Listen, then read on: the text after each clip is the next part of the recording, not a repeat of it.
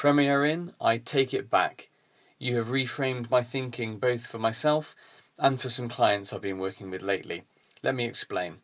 It's a great example of how our mental habits can hold us back day to day. The Premier Inn in Chelmsford I ended up staying at on short notice is brilliant. Due to a last minute change of plans, I was forced to take a booking there, despite preferring other hotels when away from home. At the risk of sounding like an arrogant snob, having the choice, I very deliberately stopped staying at Premier Inn and similar brands many years ago. It's all part of lessening the drudgery of staying away from home and increasing my resilience in environments more conducive for resting, thinking, planning, and working. So, why was the Premier Inn in Chelmsford so noteworthy? Here's the notes I jotted down and sent to their general manager and customer service team. 1.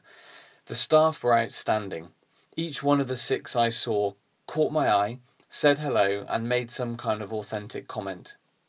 They were thinking ahead and noticing what was needed by each guest, as well as anticipating and adapting to the style of each guest. It wasn't just all smiles and happiness. If the guest was blunt, frowning, and in a rush, they toned things down quickly and were bish bash bosh in the way they needed to be for that individual. 2. One of the team there was on their graduate training scheme and he was waiting tables. It's good to see they're making the trainee management experience every bit of the business from the ground up. 3. The front of house staff were multi skilling really well by doing checkout of guests and hosting in the restaurant at the same time. The guy in the kitchen was cooking, serving, and chatting to guests. It was all efficient and energetic. Another hotel I was in the previous week had one person to welcome you, another to take you to your table, another to take the tea, coffee, and toast order, and between them they were just slow and muddled. 4. The Premier Inn's got Costa coffee, free Wi Fi, crispy bacon, crumpets were available, always a bonus. There was a super fast toaster instead of the usual slow and anemic versions, and the poached eggs were done in the time it takes to do poached eggs instead of a cook a full roast. Simple stuff, yet missed by so many premium hotel brands. 5. The rooms have got a special makeup mirror next to the wardrobe, thank goodness a brilliant bathroom and bed, superb TV, easy to fathom light switches that don't require a diploma to operate when all you want to do is sleep, easy tap room cards, super fast check in and check out, and a decent choice of pillows. Yep, I was really impressed.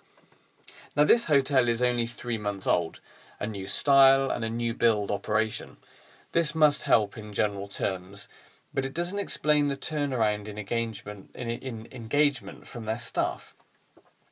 It's clear that my previous perceptions of Premier Inn needed overhauling. They're clearly investing more heavily in staff development and training, and it's paying off. More importantly, though, I reckon they're making some systemic changes to operations and shifting expectations about what A, customers want, and B, their staff can muster. It's all pretty simple stuff, but throwing money at an organisation is not always necessary to create incredible changes. In fact, I see it regularly making things worse. More resources thrown at a problem can mean more lazy thinking, lower productivity, and complacency. Less money and less time make you sharper and more creative. What would you do in your organisation or your team or department if you only had half the budget? What would you have to do radically differently? What could you do that you're not at the moment? Who would need to advise you if you only had half the budget? Who doesn't advise you now? Who could you turn to who has the ability to see your situation through completely different eyes? What are you doing within your company or cross industry that means you're exposed to new disciplines, different insights, fresh cultures? Are you getting involved with mentoring, secondments, job swaps, networking, charity work, pro bono advising, reading books outside of your core interest?